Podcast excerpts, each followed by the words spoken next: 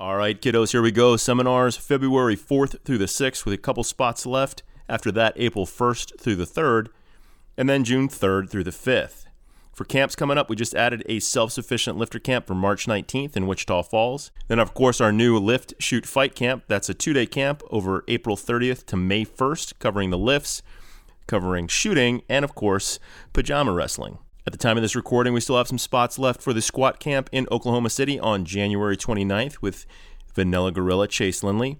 Then we've added a couple new squat and deadlift camps to the list Austin, Texas at Starting Strength Austin on March 20th, and then March 26th in Moodus, Connecticut at Anino Strength and Conditioning. Speaking of gyms, Starting Strength gyms continue to run along on all eight cylinders, but we need coaches to continue to fuel it. So, if you've ever thought about coaching the barbell lifts professionally, head over to startingstrengthgyms.com, check out the coaching tab, fill out the form, and spend some time talking to my friend Ina about all the opportunities that we have coming up. From the Asgard Company Studios in beautiful Wichita Falls, Texas, from the finest mind in the modern fitness industry, the one true voice in the strength and conditioning profession, the most important podcast on the internet. Ladies and gentlemen, starting Strength Radio. Welcome back to Starting Strength Radio. Uh, we're going to have some fun this week. We're here with our buddy John Musser, and uh, we're going to talk about movies again. And uh, uh, John, why do I tell everybody why I keep asking you to be on the movie show with us? When um, uh, 20, 30 years ago, when I went into protection, I did. Uh, I protected uh, businessmen first, and then uh, and then uh, I went into to work celebrities. And uh, a position was then is that I'm not in the movie business. I'm not in the music business. I am in the protection business, so I don't need to know anything about what's going on around me, and that's absolutely wrong, right? To protect somebody, you got to know the environment that you're working in. So I had to to spend some time learning the environment. When I first went to to protect uh, one of the first celebrities, I didn't know what they looked like. I had to go and rent a VHS tape and watch them to see what they looked like, so they know what they looked like. Um, so I was around, I was around a bunch of productions, and uh, more so as an outsider, right? Because I've got I've got a particular job to do, so I get to see everybody else do their jobs to a degree and it's always from the perspective of an outsider. It's not the insider. So when you see a guy rig up a car with a camera that's going to be driving down the road, you find that very interesting, right? Because it's not something that you see somebody do every day. So I've got some. I did that for maybe 15 years or so. I was around that industry, so I've got some insight into that. And, and uh, John and I have had conversations about this for a, a long time, and he's got some interesting stories and he's uh, worked for people that uh, whose names you certainly know. And uh, we're not going to talk about that today because that's a matter of professional courtesy, and we're not going to even ask him about that. But what I wanted you guys to know is that John knows what the fuck he's talking about when he talks about movie sets and how directors work and what the producer does and how the shots are framed and and all of the stuff, all the inside stuff that you have to be there on the set to understand. And uh, and I've have over the past several shows we've done with John, I found his perspective to be very valuable in in in this context, and I think you probably have too. So what we're going to do today is uh, we're going to talk about one of my favorite types of movies, and we're just going to call this the sword movie podcast. All right. And uh, I guess first off, what we ought to talk about is what is a sword movie? All right. Now, I'll go ahead and tell you the five sword movies we're going to talk about today so you can kind of be processing this. We're going to talk about Ridley Scott's Kingdom of Heaven. We're going to talk about The Three Musketeers, Salkind's version of The Three Musketeers, directed by Richard Lester. We're going to talk about Rob Roy uh, from 1995, uh, set in Scotland. We're going to talk about The Thirteenth Warrior, uh, Michael Crichton's novel, turned into a, a a very good movie that everybody hated except me, and The Seven Samurai, the cl- most classic sword movie of all. We're going to talk about The Seven Samurai. So those are the five uh, of our. Those are our top five sword movies that we're going to talk about today. And I'm not assigning these any particular order. I'll let you do that. But this is. Uh, this is kind of to get your mind working along the, the lines that, that ours are. Um, these are our sword movies. John, what do you think a sword movie is? So, to me, a sword movie is it's going to have to have a degree of realistic fight scenes. Yes. Something you could see happening, even if they play it up. I was I, I was helping an actor train one time, and and I would say, I, I wasn't hired at training, but I was helping him with a particular thing, and he said uh, he said it's got to look good on film. So so keep that in mind. Whenever you watch one of these things, it's easy to get wrapped up in, yeah, but that would never work. Well, that's cute, but if it doesn't look good on film, nobody's going to care about it. Does that make sense? Right. We're not here to kill the other actor No, we're, we're here because to- that's not what that's not that's what part we of the do. deal. We're here to make it look like we're going to kill the other actor without actually killing him because that's too damned expensive. So, So uh, uh, sword movies, like we, you and I grew up. uh, You're not much older than me.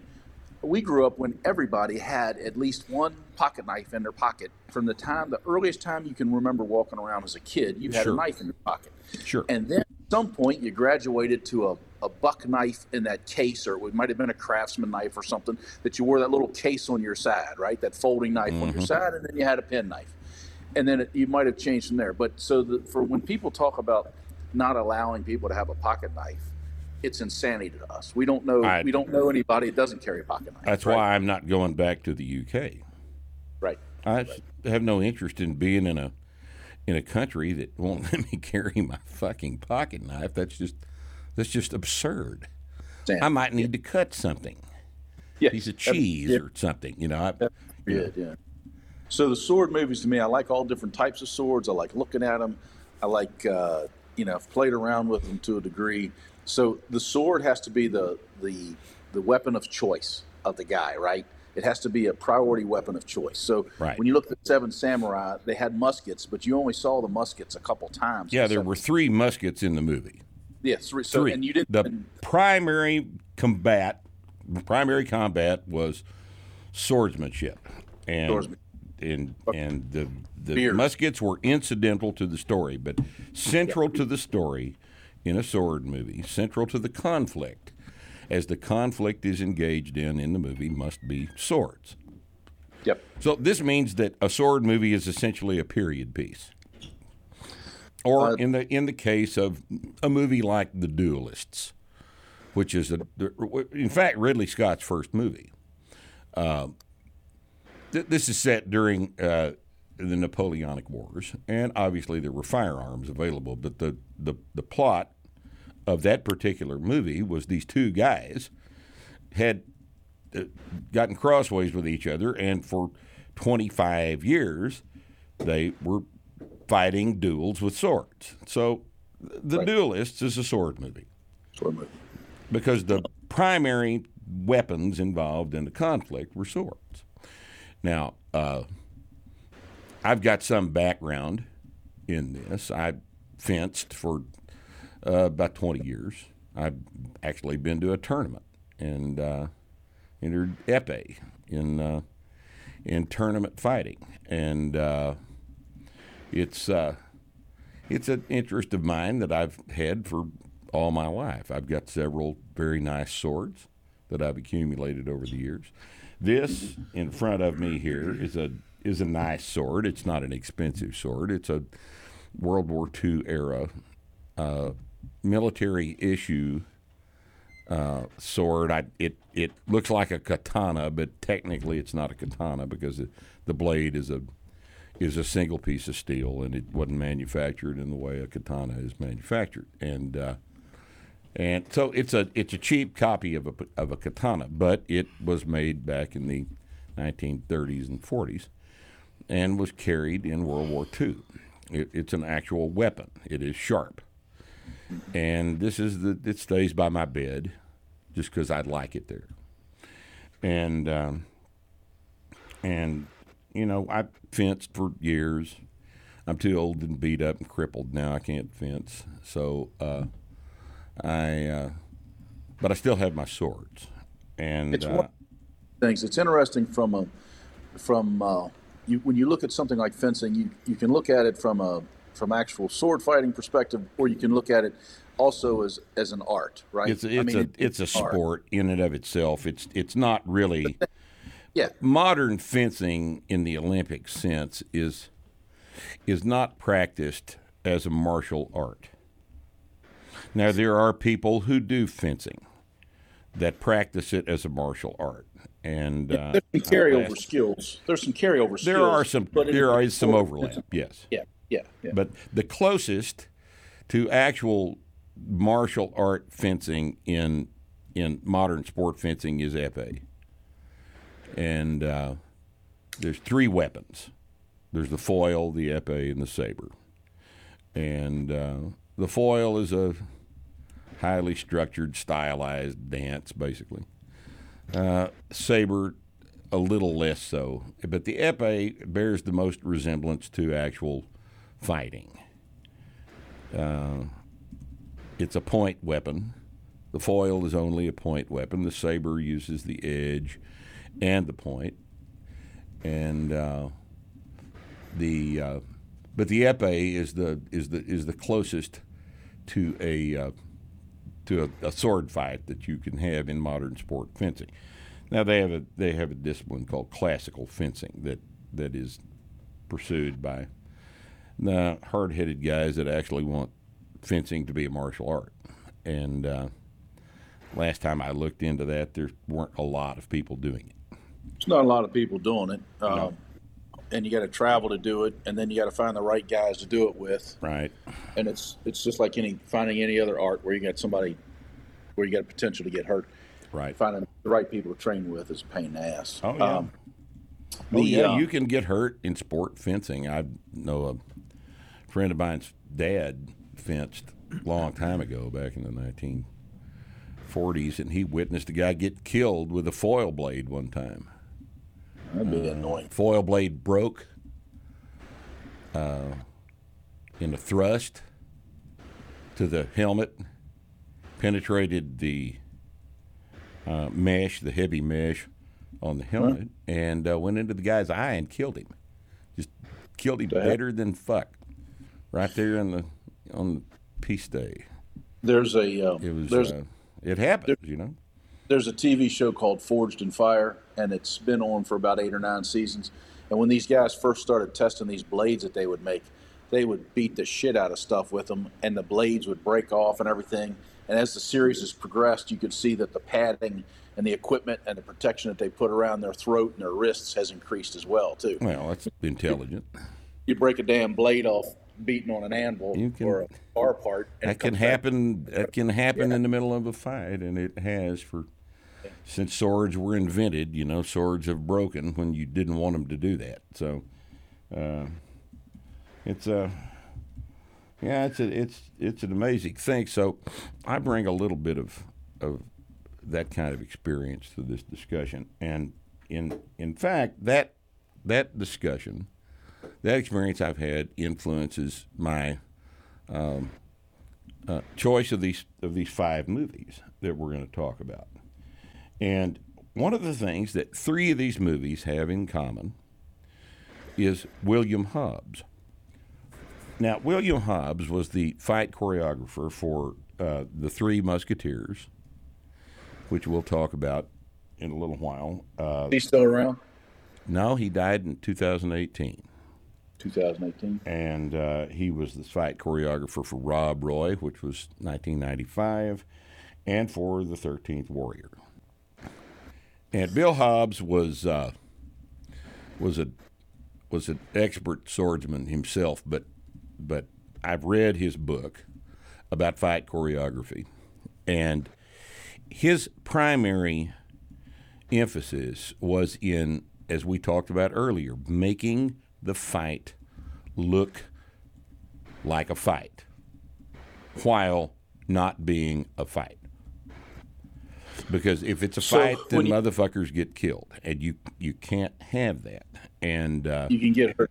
you can get hurt. You can't hurt your actors because if you hurt your actors, they can't finish the shoot. And So if you see a film, if you see a film that's shot up like when they do the cutscene things in a movie and it's cutting all around so quickly, to me that's an indicator of poor choreography, right? Yes, it When is. Cut back and forth. So one of the things when you go to work on a movie set, the, you're told a couple of things right off the damn bat. One of them is don't get caught in the shot, right? So when that camera is rolling, don't be anywhere where that camera can see you, right? So so when you're looking at a fight scene that they're filming and the and the and the camera's panning all around and maybe it's on a track and it's rolling or maybe it's a steady cam on some guy's shoulder, uh, you have to find a place that you can't get that you're not going to get in that shot, right? right, A couple of the other rules are don't be in the actor's eye line. So if you're delivering a line and you look over that actor's shoulder, you don't want to see, see me over staring at you, right? Don't get in the eye line. Stuff like that. That's a Right. couple of the business rights. And So these are just general instructions for everyone on the set, right? Yes, and they all know it already. And if you come on board and you're not around the film industry, you don't know that already, right? So one of the things I used to do is uh, uh, find a big piece of equipment that's obviously not in the shot. So if it's a period piece and there's a big ass crane there, maybe that crane's not a bad place for me to hang out because I know they're not going to spin over and and have me have that crane in the shot. Right. And like if they that. do, it's not your fault for Not ruining the shot. Oh shit! If you that's the if you're on a set and there's something going on, and you'll see guys do it. You'll see like the cameraman will be running a film back and forth or something between shots, and if they run out in a shot, it's like the whole the air goes out of the place. Everybody is they feel bad for the guy, they feel bad for the shot, they feel bad for the actors. It's just when that happens on a big shot, it's miserable. It's Really. expensive. Yes. It is expensive. It's, it's very damned expensive, and that's why we we have all these rules, right?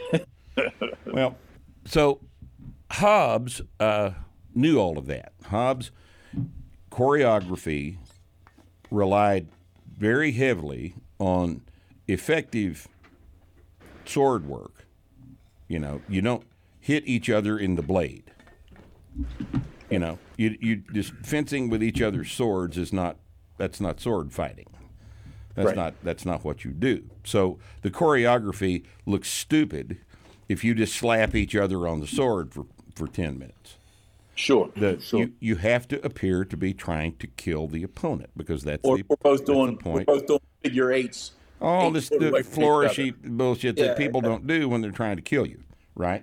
But the shot has to be set up in a way that the camera can make it look as though you are closer than you are and that you are in a position to kill the opponent. And what Hobbs did, there is a there's a concept in fencing called fencing measure. All right, fencing measure is the distance that you keep between yourself and your opponent that allows you to reach in and score the point without being so far away that a lunge won't take you to that to that scoring the point position. In other words, you have to be able to touch the uh, the opponent with with the the tip. All right. If you're too far away, you you have to take two steps, and that takes time, and and it, it takes too long, and uh, you'll be parried on the way in. Hobbs wanted everybody far enough apart so that nobody could ever get hurt. And then what he did, and if you look at, at the, the scenes in these movies that we're going to talk about today that Hobbs directed, you will you will notice that the camera is positioned in the shot so that you can't actually tell how close these people are together. He made the thing he made up for a too long a fencing measure with the shot angle. And he's the one that did that. He, since he's the fight choreographer, he tells the cinematographer, "This is the way this thing needs to be shot. I want you right here." And uh, and So he, was a, he was a master at this. If you look at the Three Musketeers, those those guys that all of the sword work in the Three Musketeers looks exactly like it would look if these guys were trying to stick each other with a sword. It's practical. So that's what you run into. It's when uh, you've got a professional doing the choreography, you've got the professional doing the choreography. He knows what he's doing. The camera guys know what they're doing. They all know where they're supposed to be, and the actors are trained properly. So often, what you would see is a dangerous, a dangerous fight scene. What you would anticipate is dangerous fight scene is less likely to be injurious to somebody than something that's like an ad hoc slap across the face or punch, right? Right. Because because those are the ones that will I've seen. Um, those are the ones potentially turn to shit. So uh, I was with an actor one time. We were overseas, very expensive shoot, and the scene called for him to slap a guy across the face, just a slap across the face, and the and the guy was there, the the, the actor was there, uh, the one he was supposed to slap was there, and the director was there, and the director said, uh, "I've talked about it with him. Just go ahead and slap him." And the guy said, "I'm not going to slap him. There's no, I'm not going to do that." You know, the guy I was there with. And the, and the other actor said, "Oh no, no, no, it's fine. Just go ahead and slap me. It'll be fine. It'll be fine." And the director said, "Yeah, just go ahead and slap him." So the actor said, "Not a word." Turned around, walked over, walked into his trailer, walked out, got in his car, and we all took off. And then we came back the next day to see if they had were going to do it right, because the actor said he was not going to be a part of something as foolish as that for such a scene that could be accomplished safely. Why would you why would you risk slapping somebody across the, the jaw? Why would you do that if you didn't have to, right? right. For, for a scene right. in a movie. Because So- something might happen. well, the fucking and- T- And you- or whatever the hell they call that ear thing. What's that called? The, the buzzing in your ears that all of us got. tinnitus, yeah. Tinnitus. You can get that from it. Yeah, all that stuff. Yeah, it's uh, that, see that, that that's that's ballsy on his part, you know. In my judgment, I'm the one that's supposed to do this.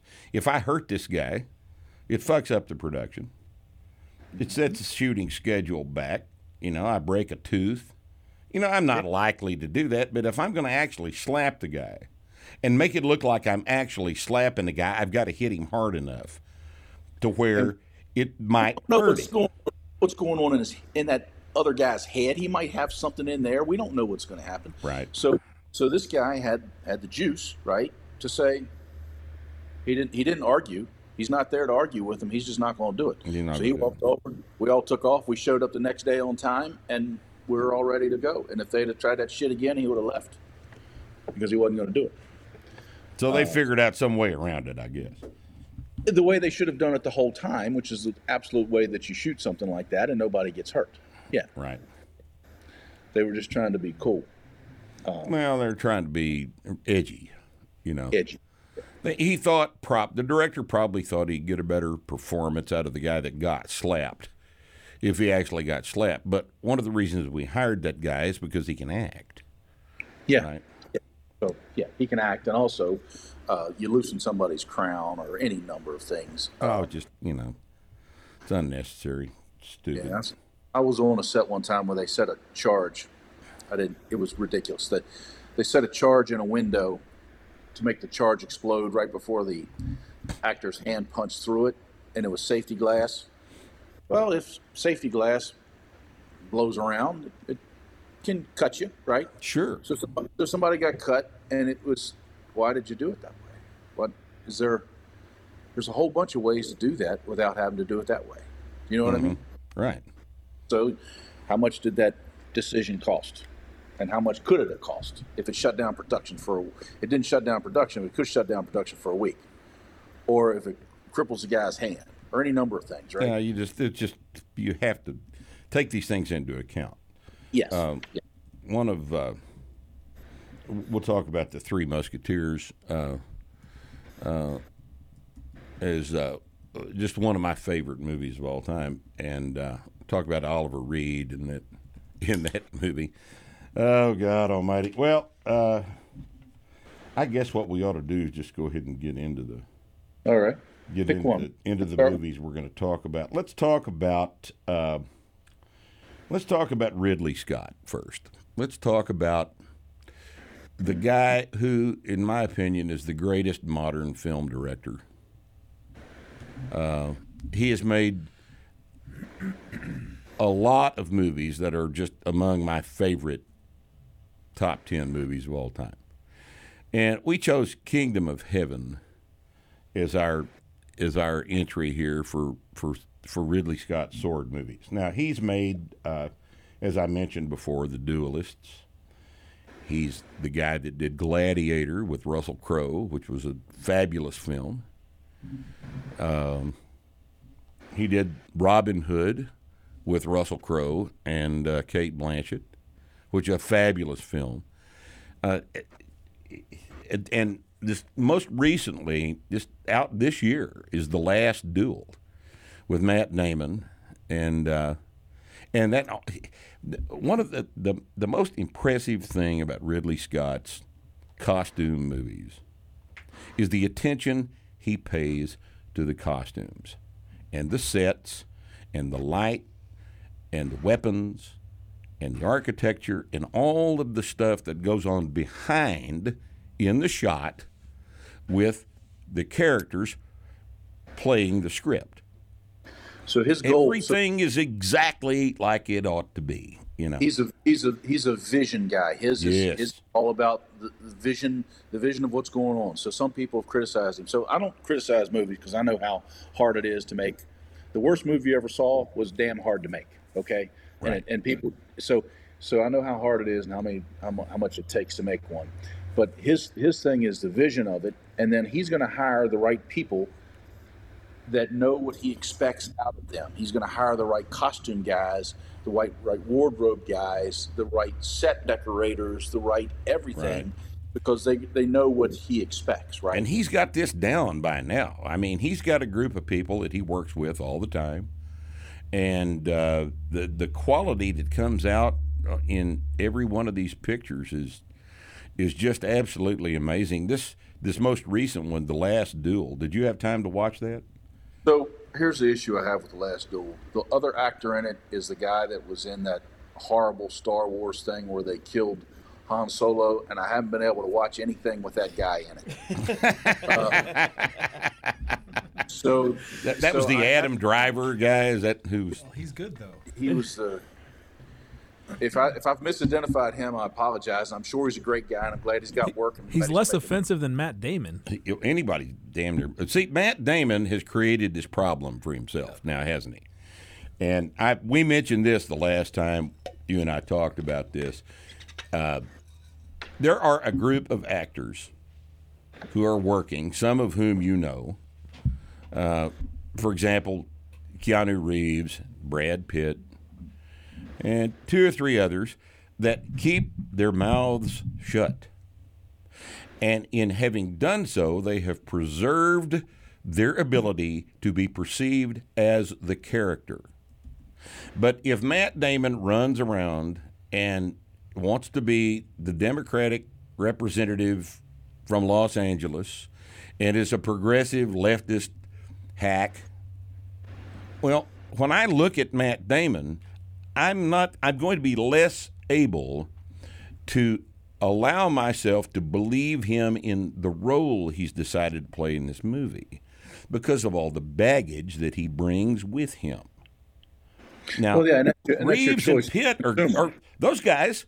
They they preserved their their ability to be perceived as the character because they shut the fuck up.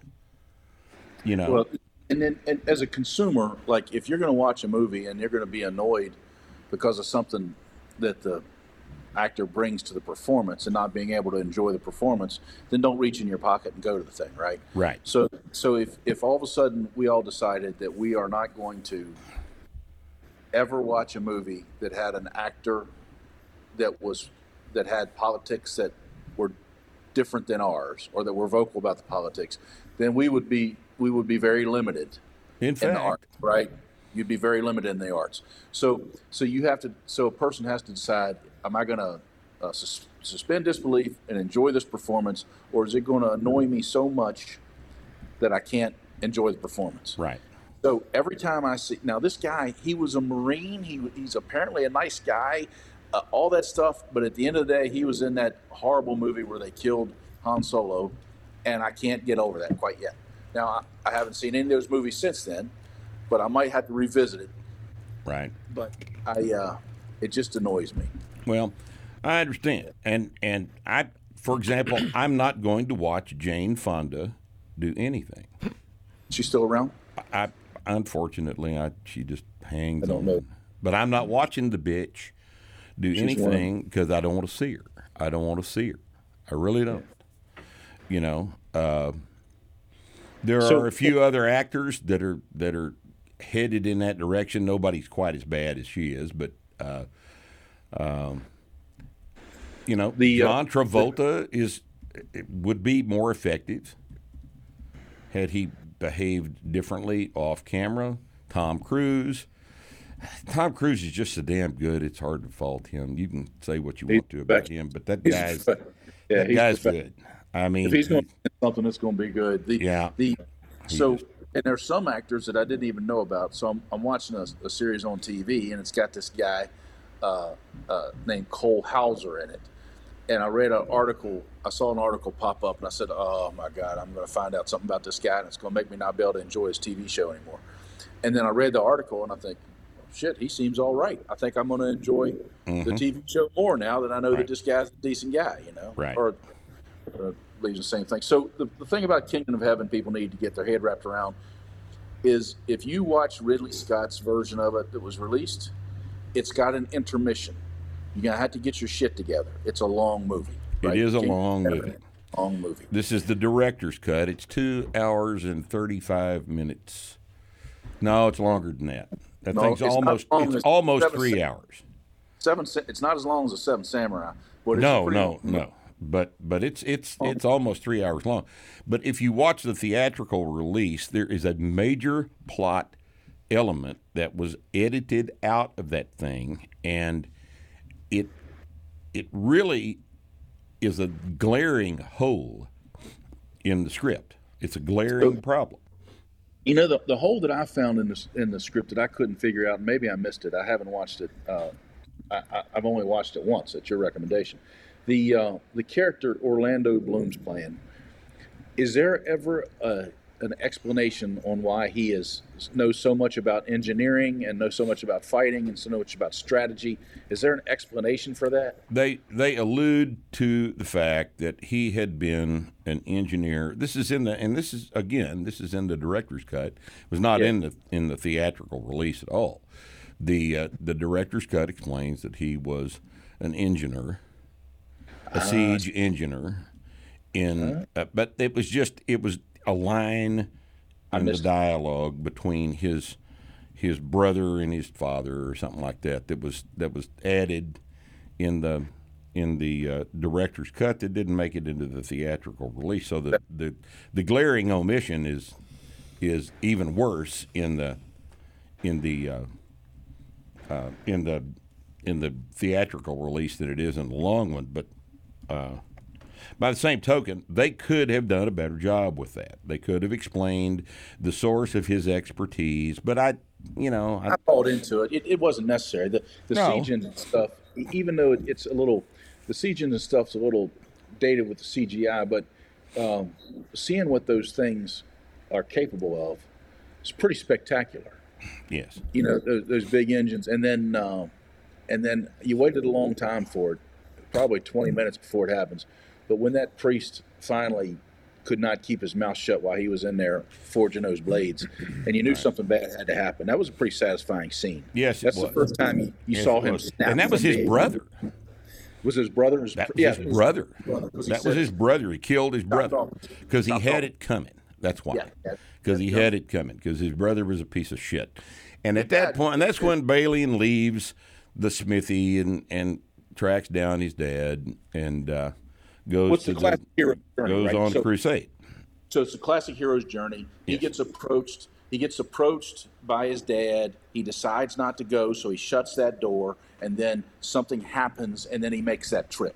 So Right. that was the that was the classic hero's journey. Right. So uh, it, it was it you know it's a it's a timeless sort of story, but the reason that those stories hold up so well is because as a viewer, even if the viewer doesn't break it down into a model like a narrative not like a narrative device or a narrative outline, you recognize those things and you kind of look and there's a degree of satisfaction when it happens. Yes, it's uh, and and, and it's it's just it's so well filmed.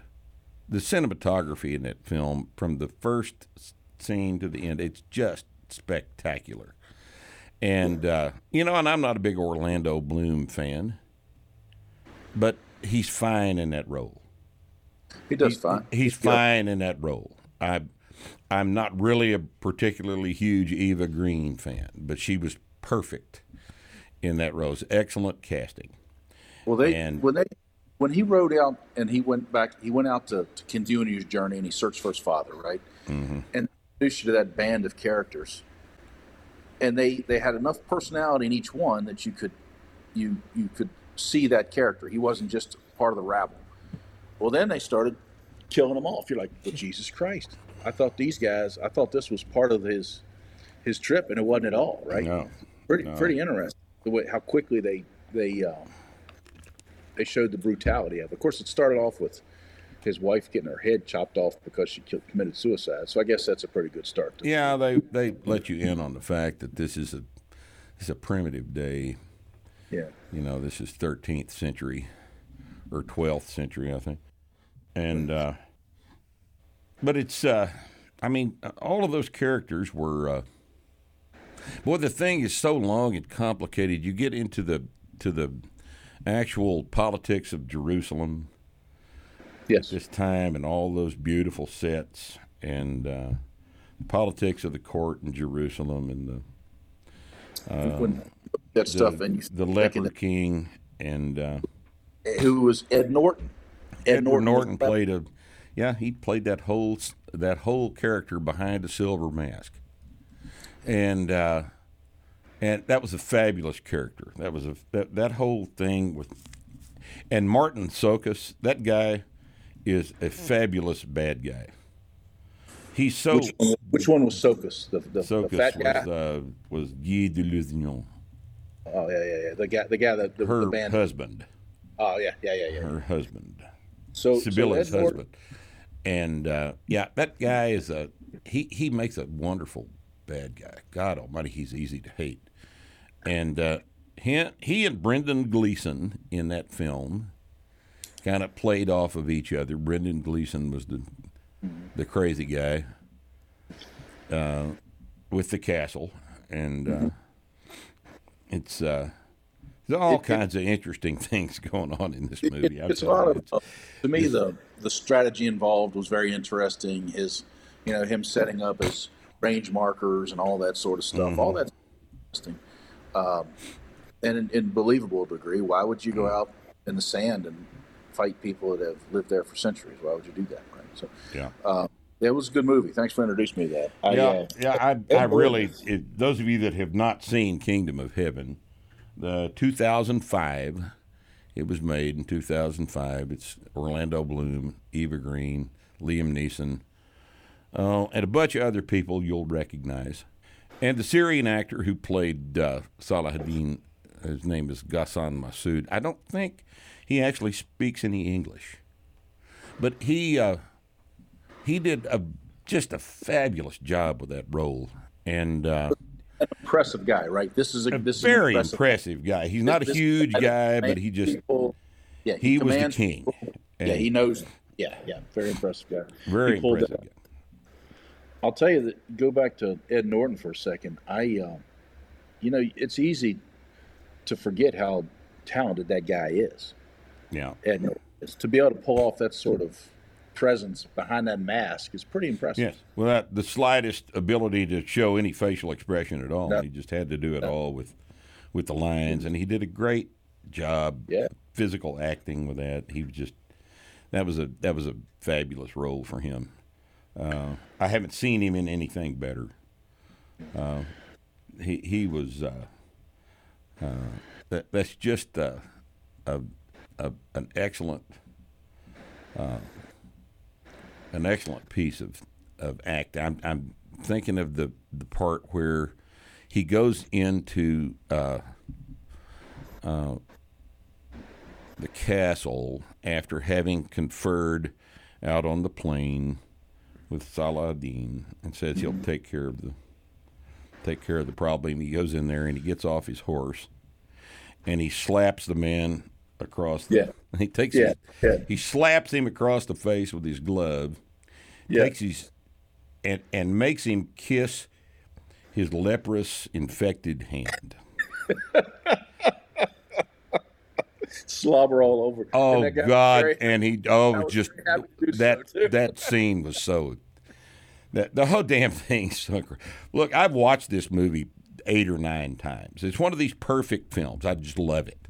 I So love it. I'll watch it watching- every three months because it's just so damn good. You know. if a person's watching that movie and they're starting to think it's a little slow, it'll just give it a chance until you see the guy walk into the blacksmith and start giving his brother a rash of uh, of crap. Then it'll pick up from there. That's yeah, that's a, yeah, it that's a- picks up quite quickly from there. Yeah, and yeah. uh, there, th- all of that stuff, all the slow stuff in front of that movie, they had edited out because it's slow, but it's germane to the to the plot, It's and it needed to be put back in. And if you don't have the patience. Uh, for that, then you just you're not going to be as entertained as you would be otherwise. yeah, I, I, I agree.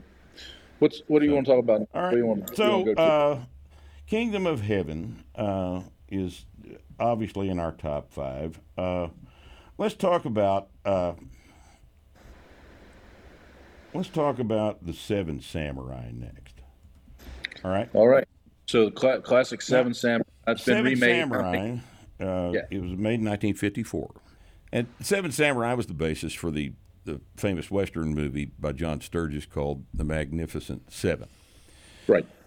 that movie was a landmark in cinematic history and in the history of storytelling because as far as I know that is the first time that this big sweeping story had been set set on film of you've got a whole bunch of people who are oppressed by a group of bad guys Right. and a team of of heroes is assembled to fight them Yes. and each one of the heroes in the Seven Samurai is a is an important character. Each one of them brings something to the table, and uh, together this small group defeat the larger group at great personal cost. And this this has been repeated over and over and over. There is a there is a, a film that is. Uh, I think it's 2011 called uh, 13 Assassins Yep. That- Thirteen. that basically repeats the same story, but uh, uh, So when you start off watching this movie, you understand that not all of these guys are going to make it through the movie, right? Right. So ever since then, whenever they've done a remake, uh, the Magnificent Seven or whatever, you understand that these characters that you like, um, they're not going to be, they're not going to be around. Not all of them are going to be around. right, the uh, the original, it was interesting. The, the the Seven Samurai, the the bad guys really had no personality. They were they were featured as like a force of nature or something. They were just the bad guy.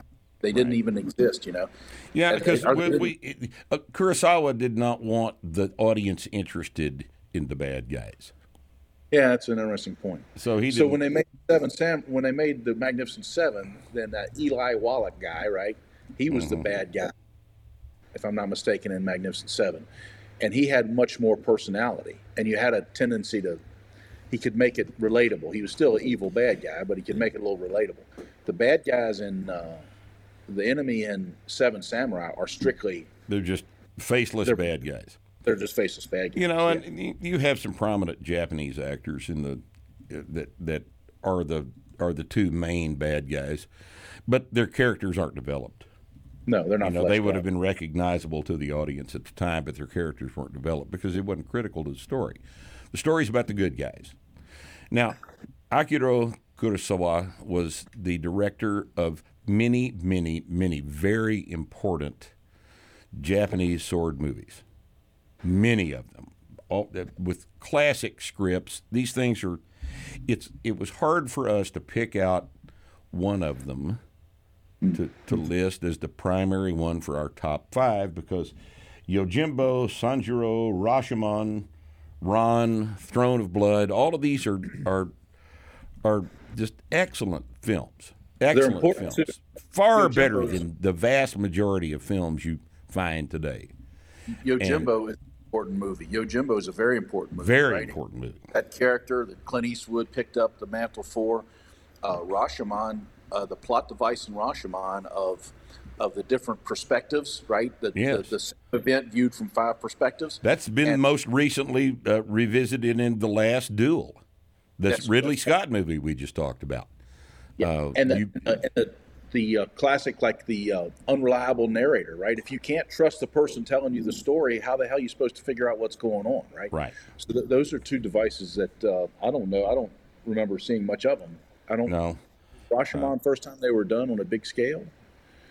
It, it probably was because, uh, and it's difficult to do. Uh, it, uh, I, I seem to think, I seem to remember a Kubrick movie that utilized that device. Uh, I can't remember what it was, but it seemed like there was a Kubrick movie that did that. Um, I may be They, wrong they about refer that. to that technique now as a Rashomon technique. They refer Right. to that technique. So that, that would tell me that that was the first the time. same story told from three different perspectives, Yeah. and uh, each subsequently filmed differently, different shots, different different lines, different approaches by the actors to the to the story. It, it, it's fascinating. It, it's And It if you was, look uh, for clues, if you look for clues to support or disprove one of the versions, you will find clues to support or disprove it. Do you know what I mean? There's Mm-hmm. enough clues there that they. It, it's very interesting done. But uh, I'm sorry. Back to Seven Samurai. I just got a little sidetracked. Seven, Samurai. Uh, it, it, it, you you cannot uh, talk about Seven Samurai without talking about Toshiro Mifune. Now, this was an extremely important Japanese actor. Uh, He was in many, many, many dozens of movies. He's a very strong personality. Uh, Kurosawa said. Uh, of Toshiro Mifune. They got crossways later in there. They did 15 or 16 movies together, and they kind of had a falling out. But even after that, they didn't hang around together after that, where they'd been close friends. But neither one of them had anything but extremely complimentary things to say about each other. And Kurosawa said of uh, Mifune, he said, I have never worked with an actor that could that could transmit as much information in as short a period of time as Mifune. Right. Something about three steps would normally take ten or something. Something along Right. those lines. Something, yeah, something about three steps it would normally take ten. He was a he was a communicator. He was a fabulous physical communicator, and uh, the Seven Samurai is a is one of the top ten movies of all time.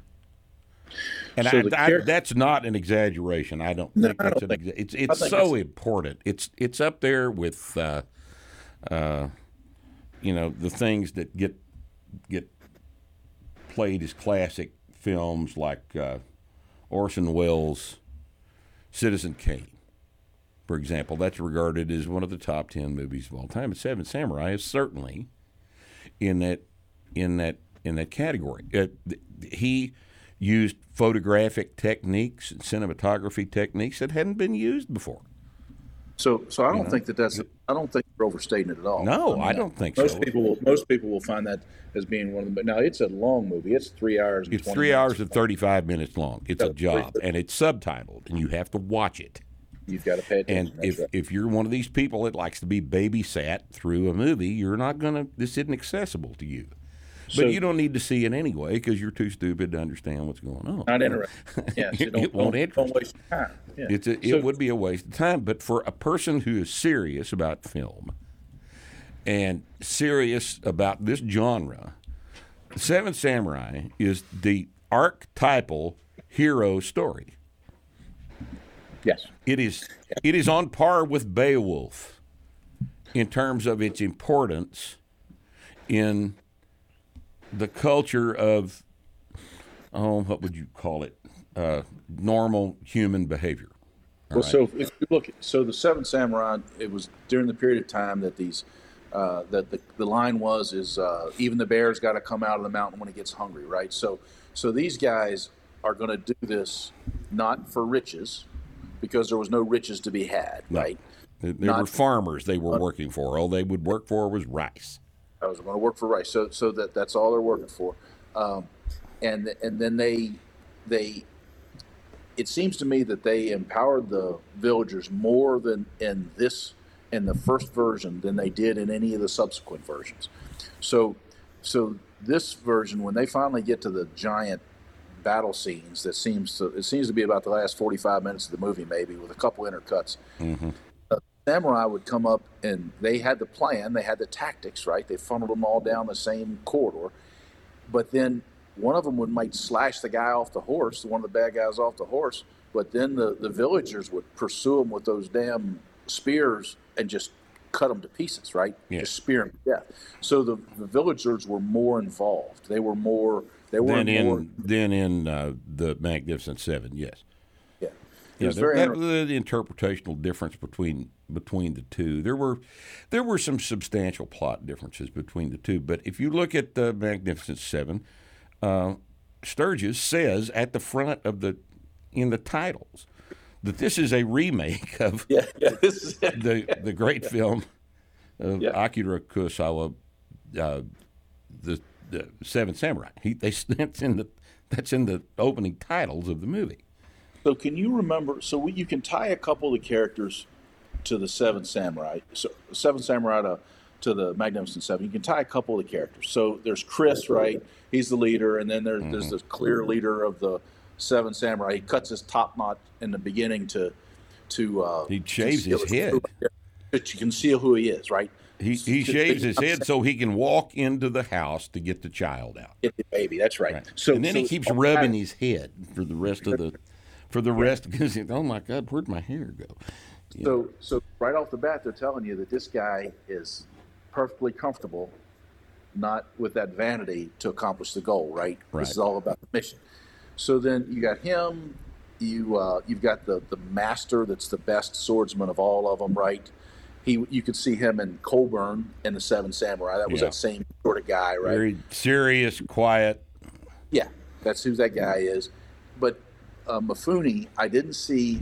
I don't see that trickster, court jester sort of character go In- through a training in the Seven Samurai. I don't know if it's there, and I don't see it in the. I, I've you know, that's a good point. He played the role of the the, the guy was called Kikucho, and uh, the I, I you know that was I don't know if that was supposed to be the young Mexican guy that was tagging along with him in Magnificent Seven. I don't I don't know. No, I didn't see that. And then, of course, Mifune goes from that to making Yojimbo, which is a whole different character, you know. Yeah. But uh, the uh, the strategy and it, the Seven Samurai is very important. It, if you're a, if you like films, if you like if you like sword movies, and if you like film, you should watch it. If you haven't seen it, most mm-hmm. people that listen to this podcast, I think, have probably seen. They've they most people that are interested at this point, an hour deep into this podcast, about what we're talking about, have got a copy of the Criterion Collection of of the Seven Samurai, and if you don't, In VHS. well, you need to stop stop the recording and get it because it's Get it out. it's important, and you need a copy of it, and you need to watch it. You need to watch it. You need to pay attention to what's going on. You need to watch it for the movie, and then you need to go back and watch it for the literature, for the for the cinematography, for the location shots, and for the for the way the thing was put together theatrically. It was it was it's an incredible film. You know, you can't say enough good stuff about this. It's, And, and it's been mastered, so it looks it looks very good. Oh, it's it's the the Criterion Collection uh, DVD I've got is there's not a scratch anywhere on that thing. It's beautiful. It's be, and and the photography is of such high quality. It's just a very dense, high resolution, black and white transfer. It's beautiful. The one, the one I watched has a little bit of a remnant in the top, but it sort of added to the movie. It didn't take away. I don't know.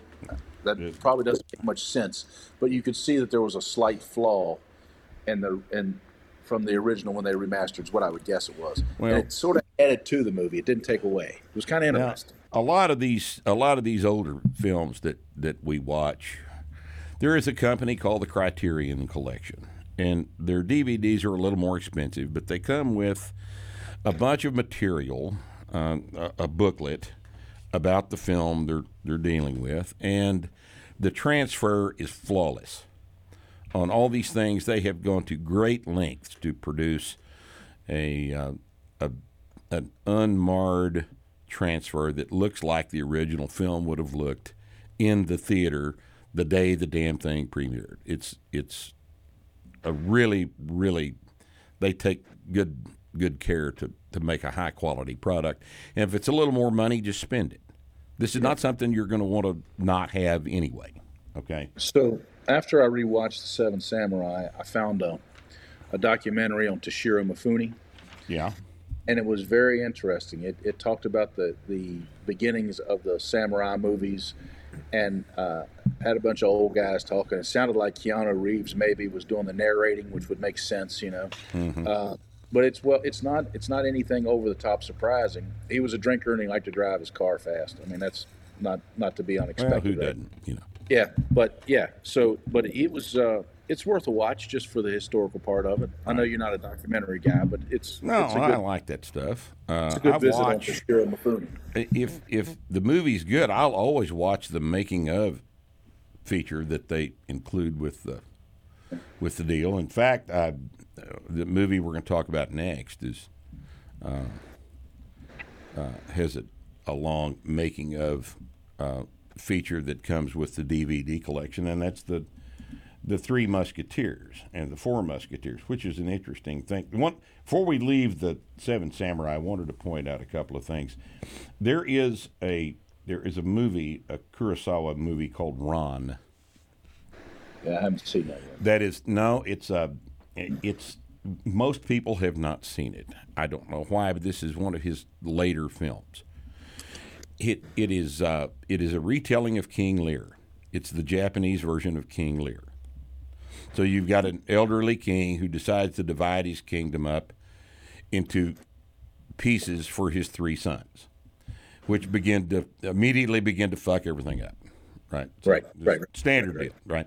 So uh, that's what Ran is about. Ran is interesting. It's a color film, and it was shot the in it, all of his movies are shot on location in Japan, but this is uh, this is an interesting film in that there are really not any close-ups in the movie.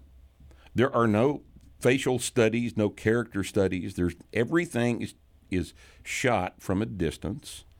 Everything is shot in a way that does not emphasize any one of the individual characters. I thought it was very interesting in in the way that he stayed away from close-ups of the of his principal characters, uh, the actors in this film. He he shoots this thing from the standpoint, kind of, if you understand what I mean, by of the story Yeah, yeah, yeah. Back here, not there, but back here, so Yeah. you can see all of this stuff going on at the same time.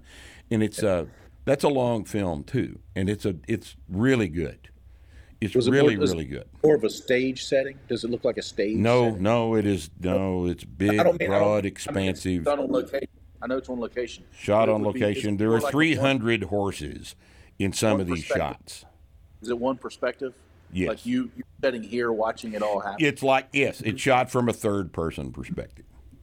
So you're sitting there watching it all happen. Yeah, but uh, no, So this no- is a huge film. It's it's. Uh, I can't imagine how much money they spent on this thing, because there are several scenes where there are 300 horses Jesus. in in period tack. That's 300. You in got the to shot. feed. You got to feed Uh, them. it's just- you it- just the- do The- everything. yeah. You know, you're just you're just impressed by the by the the hugeness of Sure. the of the film and the hugeness. But what I'm saying is the hugeness of this film was not ever interrupted with a close up shot of one of the characters. It's it's very interesting the way the way this was done. Very very interesting. Took some guts to do something. like. I'll have to check that out. Ran. And, uh, and we'd mentioned 13 Assassins before. That is a. That, the 13 Assassins, the last 45 minutes of that movie is a fight. A 45 minute long fight scene. Damnedest thing you've ever seen. Without uninterrupted 45 minutes of a fight scene. It's just absolutely amazing. And uh, I, I That- that's highly recommend that. 15 years, something like that. Last 15 years, last 10 years. 13 assassins. Uh, 11, I believe. 11 years. Okay. I believe it's 2011.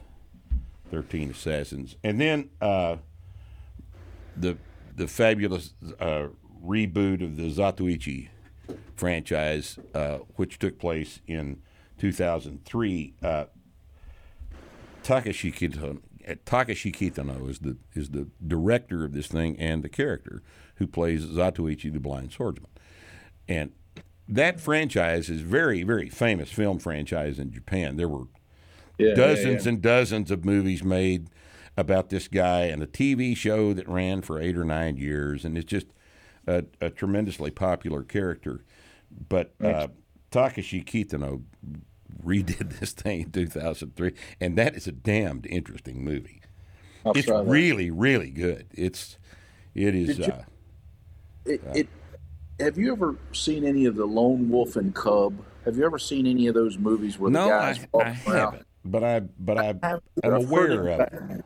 Yeah, and the guy's walking along with a baby carriage, and he pulls parts of the baby carriage out and fights all these people. Um, I, I put that in the same era as uh, the Blind Swordsman, right? Would that be the same same sort of time frame? I, I haven't seen the the Wolf and Cub stuff. Yeah. Now, the I Blind. Swordsman is that a comedy? Is the Blind Swordsman a comedy? There, there are some there are some comedic elements in it, but uh, it's not really a comedy. No, it it's what you'd call a. Uh, oh, there com- there are comedic elements in everything, but there's this thing. I'll tell you though, th- this thing ends up. It it's so strange.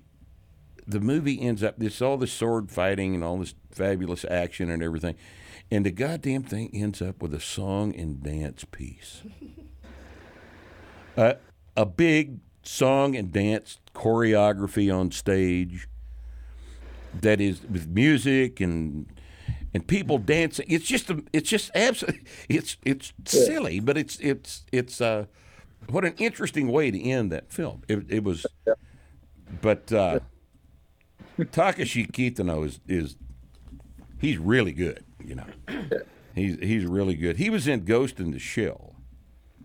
He was the Oh. he was the Japanese uh, policeman, the quiet. Japanese policeman with the big revolver in Ghost Right, in the. Shell. Ghost He's and uh, this was in this is made in 2003, so it's uh, that's uh, that's worth mentioning along with our discussion of the Kurosawa stuff. Uh, all right, well, we got to get onto the we've got to get to the Three Musketeers.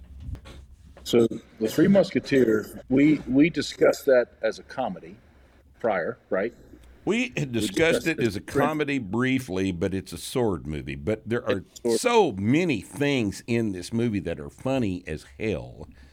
Yes. That it's just one of the more entertaining films I've ever seen. I saw this when it first came out in '73, and this movie is, you know, one of the long tradition of films about the Three Musketeers. This thing was made uh, by Alexander Salkind, and it was it was shot in 1973 and uh, was released in. Uh, I think it was released in 74. But the interesting thing about this film was Richard Lester directed it. The Salkind people produced it. And this thing was shot. These two movies were shot as one movie. Three and four. In, in Three other words, they hired the cast and the crew to make a movie. And then they got into post production and they said, you know what? Let's just make this into two movies because we got enough stuff here to to sell uh, tickets for two movies. So they made two two hour movies out of the damn thing, and it pissed everybody off. There's real, lawsuits. Well, yeah. real bad. Lawsuits. Yeah. Yeah, there There's were lawsuits about it. this. I mean, Yeah. you didn't pay us. You paid us for one movie, and you're and now you're making money off of two movies. And oh man, everybody's pissed. Everybody's pissed. I had somehow got resolved, but the the cast of this thing is is fabulous. It's absolutely fabulous. It is uh, Michael York played D'Artagnan, the young uh, Gascon musketeer recruit, and the other guys are Richard Chamberlain, who was uh, he was Athos. No, he was Aramis. He was Aramis. Uh, Frank Finlay was was Porthos, who was funny as hell. Which one was Oliver Reed? Oliver Reed was I know uh, the actor, but which which character did he play? he played. Uh, I believe he was uh, Athos.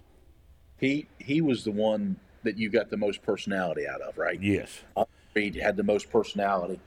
He was Frank Finlay was funny though. Frank Finlay was. Uh, uh, I was just. I've always.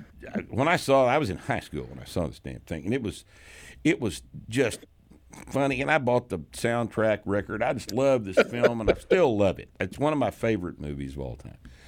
And uh, the. But but the rest of that cast was absolutely amazing. Spike Milligan was in it, the famous British comedian. He was uh, uh, Bonacieux. He was and Raquel Welch is in it, and she's his wife, and There's and so- uh, every every little scene there's if you if you watch it i would recommend people put on the subtitles put your subtitle because there's little teeny comments made throughout the whole movie that are so Yeah. easy. In the background, right? the, the background noise and it's hilarious. Like there was a running joke about the the, the one the bad guy girl the bad girl. She uh, there was a running joke Faye about Dunaway, by the way. putting on weight right? Yeah, she was putting on weight the whole time. So every time somebody would carry around in her carriage they'd have something to say about her. Man, this is this is Yeah. harder. She's harder to pick up, and she wasn't last. Yeah, just Something like, that. You know? Yeah, just in the background. There, but it's uh, And oh the god. sword fight That- was so But nonchalant, right? The, sword fighting was like nonchalant. They this get was a Hobbs choreographed film, and Yeah. he did a fabulous job with these things. And the swords were cheap and believable, and uh, Yeah. there wasn't any armor to speak of, and these guys were just they're musketeers, so they had muskets, but their primary weapon was the sword. and they would ask, they ask, "Is everybody all right? Is anybody dead?" You know, after a sword fight, is anybody Yeah, dead? anybody So very-. The Yeah. Cardinals Guard were their arch Yes, enemies, and they had fights with the Cardinals Guard the whole time. The Cardinal was played by uh, Charlton Heston, and Yes. uh, and Christopher Lee played his henchman. Did Christopher Lee. Christopher minute? Lee's six four. Do you know that? He- He He's is, a yeah, big, he's giant, tall man. I love Christopher he's Lee. big. Oh, he's he's he's and I and I'll tell you one of the things, and I'd mentioned this earlier, and I want to I want to talk about this. There, if you buy the DVD collection, the the two films, the Three Musketeers and the Four Musketeers, there is a there is a a, a making of track. Uh, where they they talk to Christopher Lee about the making of the movie, and he talks, you know, all of them during the during the thing were, you know, this is they probably shot that twenty years later, but they they were all pissed off about the two movies that they'd gotten hired to make one movie for, and so he talks a little bit about that, but he keeps talking about Christopher was impressed. He and Oliver Reed were friends, but Oliver Reed was a crazy person. He was a he was a he was a crazy person. Yeah. He was a drunk, and he was abusive and horrible. And the the story is is after his eighth drink, he was horrible. You couldn't couldn't deal with him after his eighth Be around. drink. Yeah. couldn't stand to be around him. But Hobbs apparently had had trouble with Oliver Reed about him about trying to keep Oliver Reed from killing the other actors during the sword fights. And uh, and Christopher Lee talks about this in the in the in his little commentary. he said, "Oliver, it's a movie." Yeah, yeah. it's a movie. It's So- Oliver. It's a movie. So Oliver Reed, when he gets he gets in sword fights, he gets in. He gets out of breath so quick, and he's Yeah. and he's got the glazed face on that glazed like Yep. drunk face, right? That exhausted drunk face. I'm not Right. drunk face, and Right. it's like that's because that's the way he was. because He that's was. because he was he was probably you know he was hung over when he filmed all this the whole damn thing. Yeah. But uh, his it, his involvement in the character was impeccable. He was just it was the, when he was in a when they filmed a fight scene, Reed was mad. yes. He was mad at you, and it was it was it was. This is such a fabulous. It's funny in an extremely dry way. The, the Yes. humor in this movie is very very dry. So, like that scene with uh, with D'Artagnan and his servant, who was played by the amazingly hilarious Roy Kinnear, British actor. Uh, Right, right, right. Are, are they're riding under a tree, a great big giant tree. You remember Yes. this? Yes, and yes, these yes, guys ride under the tree, and as soon as they get past the tree, eight or ten guys jump out of the tree and land on the ground, going, miss them. Just "Where- where- where-" miss him. It's just a, just a long shot of this whole damn thing. That kind of funny, dry stuff is just all the way through the film. Is that way? Uh, it's one of the most entertaining movies I've ever seen. I, I, I'd never get tired of it. And uh, the first one really was better than the second one. It was. Uh, it And was- It, it, it really was. It was a finished, complete movie. The second one did not have the same sort of energy to me. No, no, I don't think it did. I think they put that together out of stuff that was left over, but they obviously shot a bunch of that stuff after the, the events of the of the script in the in the first movie. But it, it just wasn't as good a it wasn't as good a piece of, of, of film as the as the first one. But nonetheless, seemed- you if you are interested in this genre, you have to see this damn thing. This is the best Three Musketeers movie that's ever been filmed and it is entertaining on a whole bunch of different levels. And I, I really, you need to, you need to, you need to watch it. You really do. Yeah, it's it's it's it's the watch. The uh, the the the line where just the throwaway lines like Raquel Welch was with the old guy that was her husband, right? Yeah. And he's like an old guy in every movie that's ever you been put sue out in that era, right? Yeah. And and he, she's complaining to D'Artagnan, and she goes, "He's old and troubled with wind." What in the hell? Oh, the trouble with me. And she's so sweet when she says that. And oh, this is Raquel Welch in 1973. Yeah, Ladies and gentlemen, Lord. that what a deal. What a treat to get to see this beautiful fucking girl. God, she was gorgeous. And uh, and, and Faye Dunaway was at the height of her powers too. She was a beautiful woman. Yeah, she was stunning. Yeah. And uh, she was the uh, yeah and they were they were funny you know they, they had good lines and they were funny and they were Oh, yeah. Nonchalant you know it was Yeah. it was well done and and the sword fights were interesting uh, yes it's it, it holds up it holds it up holds- flawlessly holds up. It's not like a lot of movies from the 70s where you have to just excuse the director for his lack of perspective. Uh, This thing is good. Watch it. All right. Now, another Hobbs movie let's let's talk about is uh, Rob Roy. Now, Bob Roy. Rob Roy worst was filmed in 1995.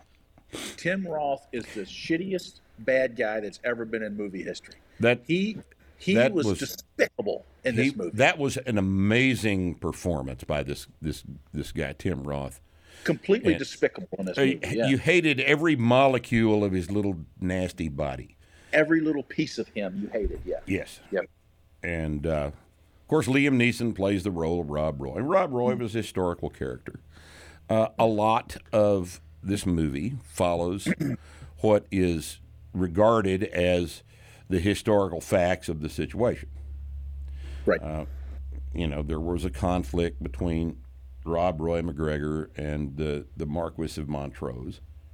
That that actually occurred. Um, uh, the Scotch, the Scottish nobleman was uh, the Scottish nobleman was uh, was his benefactor eventually. All Right. these things actually occurred, and Right. it is a uh, uh, it's a it was shot all on location in Scotland, and I saw this movie in '95, and uh, I decided as a result of seeing this movie that I was going to Scotland. Good. And I got in 1996. I got on a plane and flew to Scotland and walked around Scotland for two and a half weeks. You enjoy yourself? Oh God, yes. Oh, I've been there a few times. I've been there a few times. I really, really love the place. I'm not going back because it's, it's you can't go to the UK now. But it at the time, it was you know everybody was kind of normal, and uh, I my, like my time. third trip over there was the time when the the the British government had decided that nobody can even have a shotgun anymore. And everybody was collecting the, the constabulary was collecting all the shotguns and keeping them for your safety in the police station. Jesus Christ. So that's that's uh, you know late nineties uh, when I was over there. That all was taking place, and I uh, was, I was in Edinburgh and went and saw the underground tombs and stuff in Edinburgh. That was very interesting. Yeah, it's a it's a it's a beautiful country. There's not hardly anybody there, or at least there wasn't at the time. The place is still vacant after the uh, uh, British government moved everybody out of the Highlands. Uh, back in the 1700s. It's there are ruins and little pastures. You drive down the road and there's a little ruined house out in the middle of the pasture. Nobody, nobody in it still. Uh, It's interesting it's- that a, movie, that a movie calls you to go visit the place. That's Yeah. pretty interesting. Yeah, well, at the time I was a little more mobile than I am now, and it's uh, uh, it was a hell of a lot of fun. But that's why I went there was because of Rob Roy, and uh, because I just the the place is the the photography in this movie is just so compelling. It's a it's a beautiful landscape, and once you get there and get up in the in the hills, it looks exactly like that the Rob Roy, the, the the film Rob Roy is a perfect uh, representation of the Highlands of Scotland. It it really is. Now there'll be somebody that you know lives in Inverness that wants to argue with me about that, but look, it's Sure.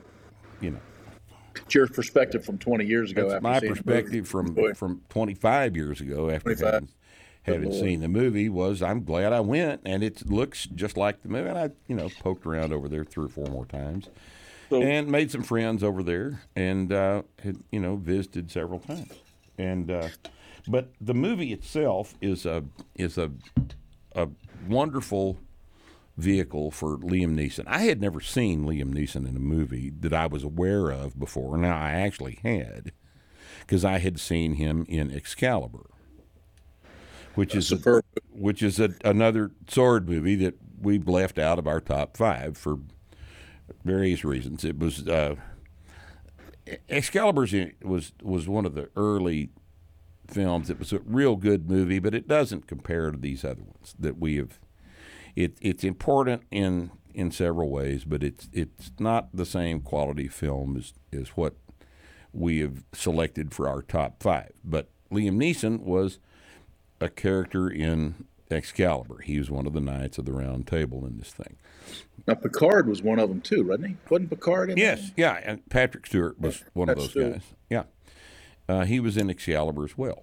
Uh, but uh, but Rob Roy is uh, uh, a, a really served as an excellent introduction to most audiences for Liam Neeson's ability to play a main character like that. It was it was an excellent job. And you know, you talk to the Scottish people over there, and they got irritated with his Irish version of of, of a Scottish accent, and they got tired of Jessica Lange's um, uh, kind of her version of a Scottish accent. They wanted to pick holes in it, but uh, Well, it's, it's easy. It, you pick holes in anything, but the she she played a tremendous role, and she uh, She did a great job with that really had a powerful role in a, in a tough in a couple tough scenes. She played a very powerful role. She was Yes. very good. yeah, yeah. The the uh, the uh, the rape scene was that was tough to watch. It really was. It was tough to watch. It was I tough to watch. It I was handled a- so well. It was just that was, was- Yeah, it was hard to watch. I read an interview with her uh, a while back about that scene, and she said basically she said uh, the question was along the line was how traumatic was it, and she said, "Listen, it's acting. There's a sound guy underneath the table. There's this. There's that. I'm fine." That was her basic premise. It was just right. acting. It was just But acting. it, it was a tough scene. But it was a watch. tough scene to watch. Yes, and they did a scene. fabulous job of making it a tough scene to watch, and that's their job, right? But whenever But, they uh, take somebody, put them in a completely helpless situation, it's hard to watch. It's Yes. hard to watch somebody that's completely helpless, right?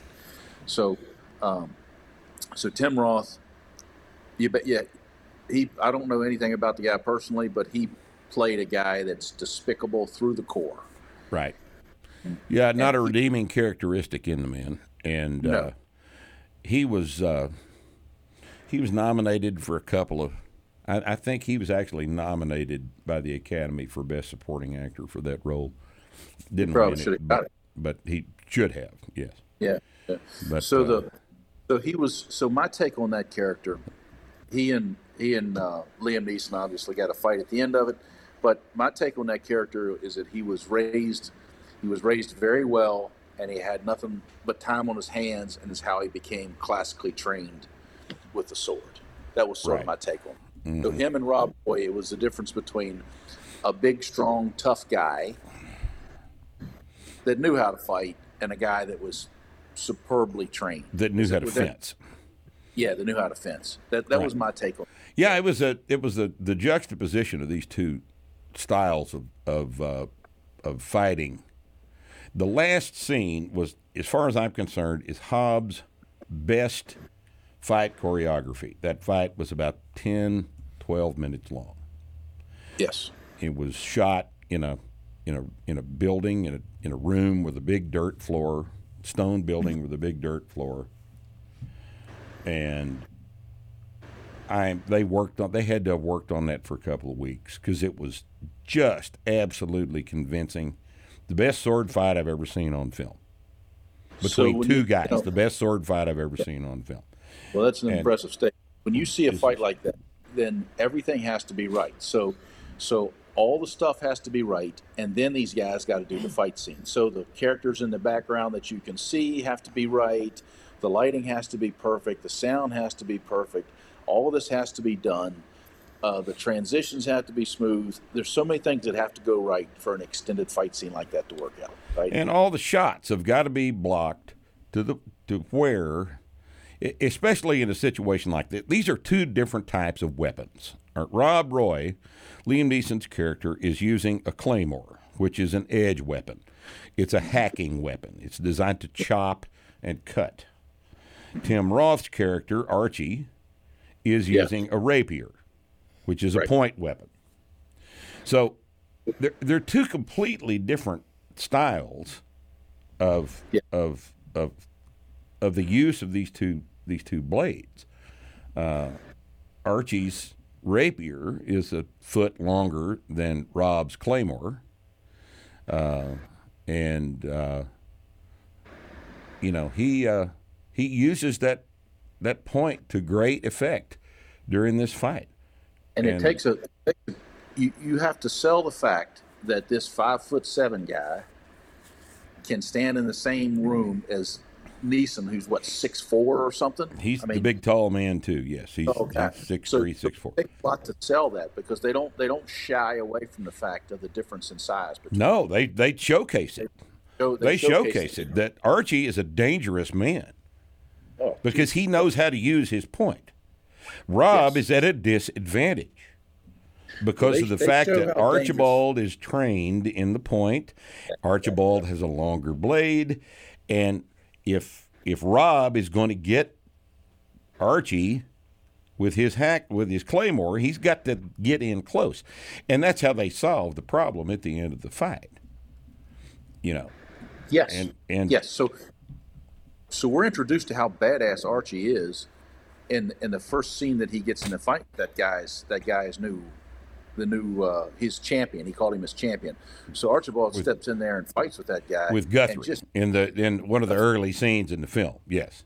just easily pro- just toys with him for the whole Right. six minutes scene or five minutes. Right. And just toys.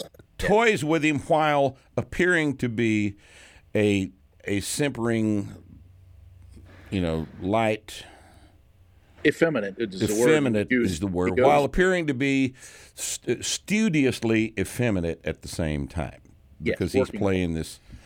The character is playing this role. and he's and Archie, by the way, is a horrible uh, abuser of women. Right? He, he he just goes around leaving leaving women pregnant wherever he goes. Right? Right. And just abandons and stuff. So he's yeah. So he's he's a he's a bad guy. Yeah, There- was, a, this was a brutal movie in a lot of ways. I think Yeah. people are going to be surprised at the language in it, and at the the one liners and the language and some of the Right. the throwaway uh, uh, throwaway things that are said. You know, like Archie's talking about uh, his mother had narrowed it down to three potential people that could be his father, and one of them was a, a stableman, I think. One of them was something else, and the third was a guy in a mask that she met at a bar who threw her skirts up, and then the girl he was with said she he ravished her or she was ravished, and he said no, surprised at best. Just mean spirited Yeah. stuff, you know. yeah, So, so yeah, so when he he gets his due, you're very pleased, right? You're very happy. yeah. It, it and that's quite a shot. That's quite a shot. The end of that fight scene is quite a shot. I won't ruin it Yeah. for you if you haven't seen it, but uh, that is uh, a nice piece of, of special effects, and uh, you you you really need to watch Rob Roy. This is all five of these films are extremely important, and you you really need to watch Rob Roy. And and now, uh, the last film that we're going to talk about is Thirteenth Warrior. Thirteen. The Thirteenth Warrior is uh, a terribly interesting film made from a terribly interesting book written by Michael Crichton. Now, this is another William Hobbs sword choreography job, and it's it's real, real good. It's real good. The the what is the best thing about this movie is the fact that when Michael Crichton wrote this book, and Crichton was really interesting author. He was a doctor, and he was, you know, had three or four advanced degrees, and was was extremely inventive. And and lots of his books take a completely different take on a story that you already know. And the this thing was was made from his novel called The Eaters of the Dead. And uh, the, the thing was shot in 99. And I think the book came out in the middle or early 80s called The Eaters of the Dead. And The Eaters of the Dead was Michael Crichton's retelling of the story of Beowulf. And in fact, the, the character that was that was the, the lead character in the in the Thirteen Warriors was called Bulai. Antonio Banderas, right? No, Antonio Banderas was the Arab. He I'm was sorry, A little, I- he, he was a little Arab. The the thought you was played by an actor called Vladimir Kulich, and uh, and they had a band of warriors, right? And this is the same. This is a you know this goes back to Seven Samurai. It's a band of warriors that are called upon to do a job. And in this case, the job is for uh, Um, a, a chieftain, a king, up in somewhere in the north. This thing is shot in British Columbia, but it's it's supposed to be in Denmark someplace.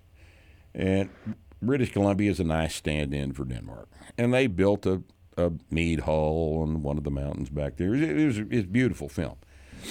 There's a bunch of set pieces that are very interesting. Yes. So, so a movie, if if a movie flows, you you get over the fact that it's just a bunch of individual sets that tell a much broader story, right? Right. Because you can't see the whole story there. Well, it starts off in the uh, Middle East, and it proceeds to uh, somewhere on the Volga River, and then it and then these guys are are you know recruited to do this job, and then the thing shifts to uh, the open ocean, and then they go to. I mean, these are the Vikings. This is a Viking movie.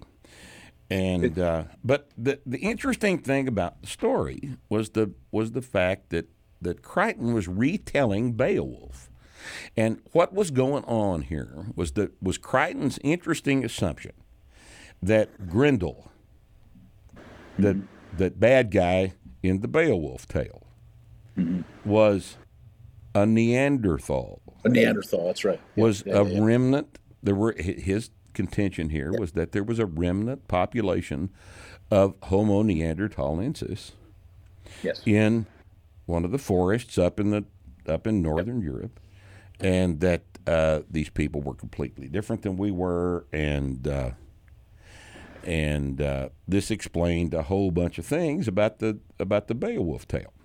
Now, that did that translation didn't come through in the movie so much. No, it did not. to- they were No, you're absolutely right. It did not Yeah. come through in the movie at all. I had read the book prior to uh, seeing the film, and I was disappointed because that was a terribly interesting aspect of the story.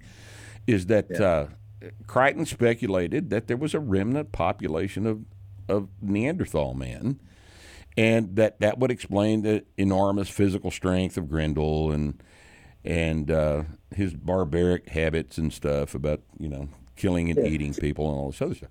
But they didn't they didn't even go there in the film. They didn't go there. I don't know if it was a time thing or what, but but during the shooting of the movie, uh, John McTiernan started off as the director of this film, and Michael Crichton is executive producer and producer, and was on the set for the whole thing. He wrote the screenplay and and was intimately associated with the film. Well, they somebody got crossways with McTiernan. He's still listed as the director on on the Wikipedia page, but what actually happened was they had to they had to reshoot a bunch of stuff for one reason or another, and Crichton came in as the acting director, and and had in other words he had the opportunity to insert that plot element into the into the script, and he didn't do it. And I don't, we don't know. know. what- we don't know. know what happened. So, so everything you look at when you're making a movie, you've got investors, you've got money, you've got test screenings, you've got dailies that people look at and decide whether this is going the right direction or not. If you've got a very powerful director, they can force their vision through, right? Or if you got a very powerful actor, they can force what they want through as well. But when you're dealing with these guys, I mean, uh, if I think that they ran into some snags and they didn't quite know how to fix them. So when you have shoots and when you have all that sort of stuff, that's always an indicator. So if there's a degree of of a lack of flow in this movie, I think it's because it's that. I think it's that disjointed thing going on. could Like could very well be. There were some problems with the flow uh, of the film once they get up to the the castle where they're going to work, where the guys at the King's Lodge is under attack by these people. And you know they had there was it's kind of choppy at some points through there, but uh, it is uh, it is not so choppy that you can't appreciate just the this this is a hero tale. so, what's This impressive a- about this? this is an- is yeah. this is so a it's impressive hero about tale. this movie that these guys not only did they not mind putting their life at risk, they looked forward to being done. They, Yes. if they, you know, the the one character sitting there knows he's getting ready to go down. He goes, "Today's been a great day, right? Today's Yes. been a great day." So, Right. so that that sort of perspective. So uh, we were talking about sam, uh, samurai movies earlier. Uh, when I first uh, started traveling, there was certain books you had to read: The Code of the Samurai, The Book of Five Rings, The Art of War. Those were those were books that you had to read, Mm-hmm. Right. And then you had to get them. So the Code of the Samurai's got a line in it about uh, your duty is only to die, right? So that character trait came across in these these Vikings, right? They they were delighted when one of their guys died. Not only could you make fun of him when he died, because you knew that he was in he was in a better place and he'd earned that place. Right. So they carried that with them in the in the battles, and they carried it in between scenes, and that's not always an easy thing to pull off. If you'll remember the line uh, play uh, that, that was that was delivered by the character Herger, uh, played by Dennis Storhøi, Norwegian actor. He says to uh, Arab, he says to the Arab, he says, uh, Ibn Fadlan was the Arab's name, and he says to him, uh, "There's, you know, they're they're laying in the floor, in the lodge, waiting on the attack, and uh, the Ibn Fadlan says, "Why are you guys all asleep? We're about to be attacked by these, by Yeah, these yeah. crazy people." And and he says, "Look, you don't you don't understand. Your fate has been decided." a long time ago. And what will happen is going to happen, and you have no input into the situation. So you might as well just relax and just enjoy the next few minutes. Right. And right. it- you remember that little scene, and and that's Yeah, yeah, that's the fatalism of the barbarian, right? And uh, uh, it's it's uh, it's comforting if you can actually think that way, isn't it? It's very comforting. So when Yeah. they're they're they're calling it, that that- there's a big scene. Number one is uh, Antonio Banderas is there. Is there? He says, "I'm not a warrior," and he's still there, willing to fight and do whatever's Right. necessary. So the fact that he's got the the guts to even be there in this room, you know, with Right. right, and then the and then the second part of that is after the fight's over and they lose a couple guys. Uh, they're joking about, well, maybe in Valhalla he'll he'll be rejoined with his head or something. Yeah, just- yeah. They always take the like heads. that. Yeah. They always take the heads. Yeah, but it, it was a good movie. The uh, I enjoyed it. I, I didn't know how I was go- uh, if I was going to enjoy it, but it had enough interesting lines in it, and then the set fight pieces were really well done. That cave Yes. sequence, when those guys are going into the cave, and they're looking forward to going into this cave, knowing that all these maniacs are in there, and they almost can't wait to get in there. Right. Right. They can't Yeah. just can't wait to get in there and fight. Yeah. You know. That's a It's completely really different perspective than most people have. Yes, and that's exactly uh, right. yeah, it it was, uh, you know, and and but the end scene when Buliwyf gets killed, Yeah, yeah. and the way that is presented, you know, this man is dying. Yes. He's dying, Been but poisoned. he is going to take these people out with him. He's been poisoned in the cave. The poison is working. He's weak, and he knows he's dying, and yet he leads the fight. He, he knows he's dying, and all the rest of them got a pretty good handle on the fact that they're going to die too, right? Right. They, they, they think that. And then his he's got his dog with him, and, uh, Yeah. and and he's out there, and he can barely stand, but he's still fighting. All that's uh, it was really well done. And then Really, they, really. they they they finish up the fight, and he goes up and sits in the chair, Yes, yes, and then the dog howls, that's right. and the shot John comes over, and here he is, pale, sitting in the chair with his head up, sword across his lap, dead. Yes, king. Now there is no more stirring yeah. a picture They than were that Oh yeah. for the That was a good Western man's mind. That is Yep. that, That, fabulous. That was part of the reshoots. That was part of the reshoots. That was part of the reshoots to make Yeah. that happen. So that Yeah. was Crichton who did that. As I read it, that's who it was. Yeah. Right. Yeah, yeah, it probably was because that that piece of visual imagery is that's that's the, probably the most memorable thing in the film. Is that is that picture of that dead hero on the, on the throne?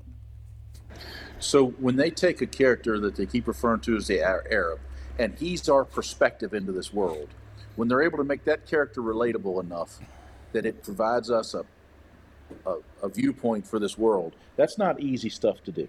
No. So so they made him um, Antonio Banderas made that very clear for us. It was very well done. Uh, it uh, and he, he there's a scene where he's looking at him there. Everybody's looking at him there. Uh, it's all really good. It's all really good stuff. Yeah, and the, the amazing thing about this film is how it got the shit kicked out of it by the by the reviewers.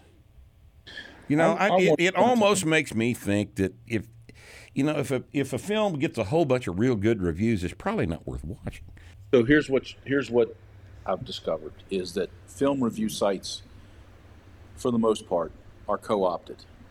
They they have other agendas other than talking about the merits of a film. So there might be a few honest ones out there, but for the most part, you're not getting you're not getting honest reviews about stuff. Uh, and you can see the swing in politics from them. I, I don't know want to talk about politics. The, the the film review sites aren't honest. Uh, you're better off if you if you view the film on its own merits. Um, the uh, this film wasn't a perfect film, however, uh, you can't discount the fight scenes. The narrative was easy to follow. It was not a, con- a, a, confusing narrative, No. right? He never became the.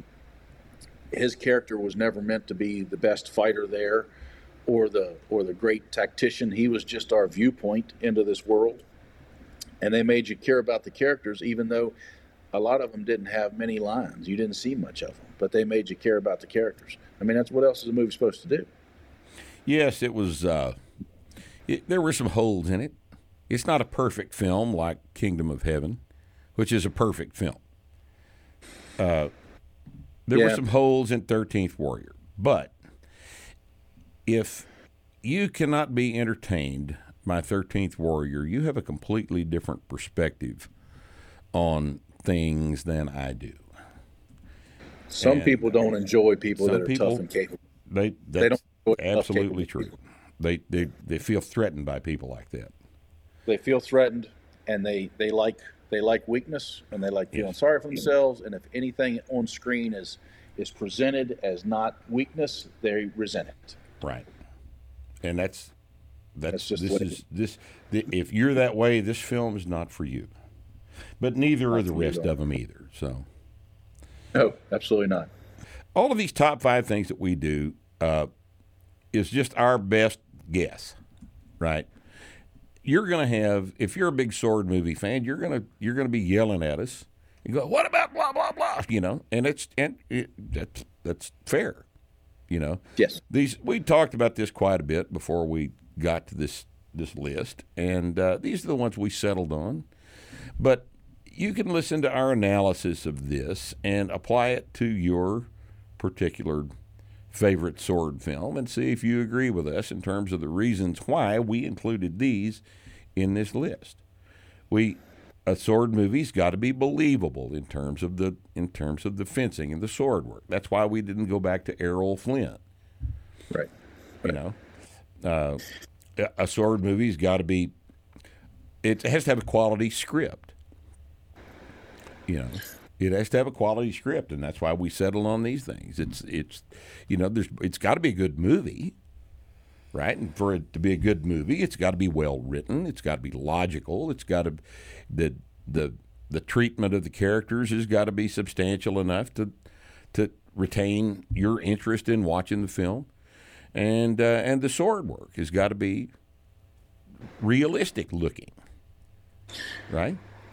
So at at some point, revisit Last Samurai with Tom Cruise. Yeah, I will. I need to yeah, dig, yeah, I need to bottom dig that out.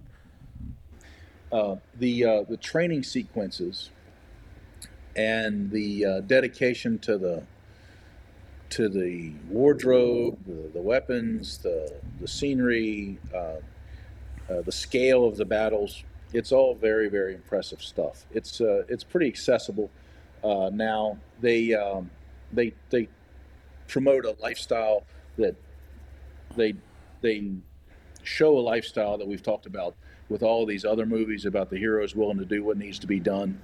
Uh, they didn't finish the movie to what I would consider its natural conclusion, but it still it still got a pretty good ending. Still pretty good. Uh, but it, it's worth watching. You'll you'll enjoy the. I think you'll enjoy it more on a second visit than you did the first. Yeah, that's the Last Samurai with Tom Cruise. Yeah. And yeah, uh, yeah there are. Uh, oh, there are so many good Japanese sword movies out there. Uh, yeah. It's you can get that's a oh, that's an entire genre unto itself, and it's it. You know, we may have fucked up even putting that into this, even starting into Seven Samurai for this for this uh, deal. But I, you know, I, it would be hard to take uh, the subject of sword movies seriously if Seven Samurai wasn't included in it. But um, I'm I, I'm almost in, intimidated enough by Seven Samurai to have left it out. But it just you know in the end we decided, no, nah, we're going to look like idiots if we don't put it in. So it's been studied by it's been studied on so many different levels that it's hard to feel like you're going to bring something new to the table. The only thing right. that we might bring to the table is it might expose it to an audience that hasn't seen it before. Right. That's the only thing. Well, and that's kind of why we do all of these things. You know, the, yeah. every one of these shows that we've done has featured uh, films that you have probably not seen or probably even not even heard of before we brought them to your attention. And those of you that watch this podcast, kind of, you know, y'all are kind of on our side here. You know, yeah.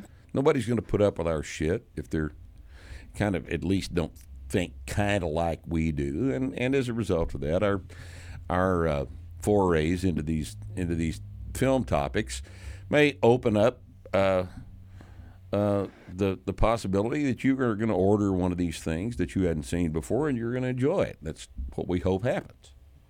Right. You know, right. that's perfect of it. That's right. So, well, John, I appreciate your being here with us today with our friend John Musser, who is uh, uh, our guest on these on these movie shows, and uh, I uh, this this particular genre of film is important to me, just personally as a as a kid that grew up with a sword in his hands or wanted to anyway. and uh, and uh, watching these lets me kind of get away, and I really enjoy them. John, thank you much for for being with us today on the show, and uh, thank you for watching us here on Starting Strength Radio.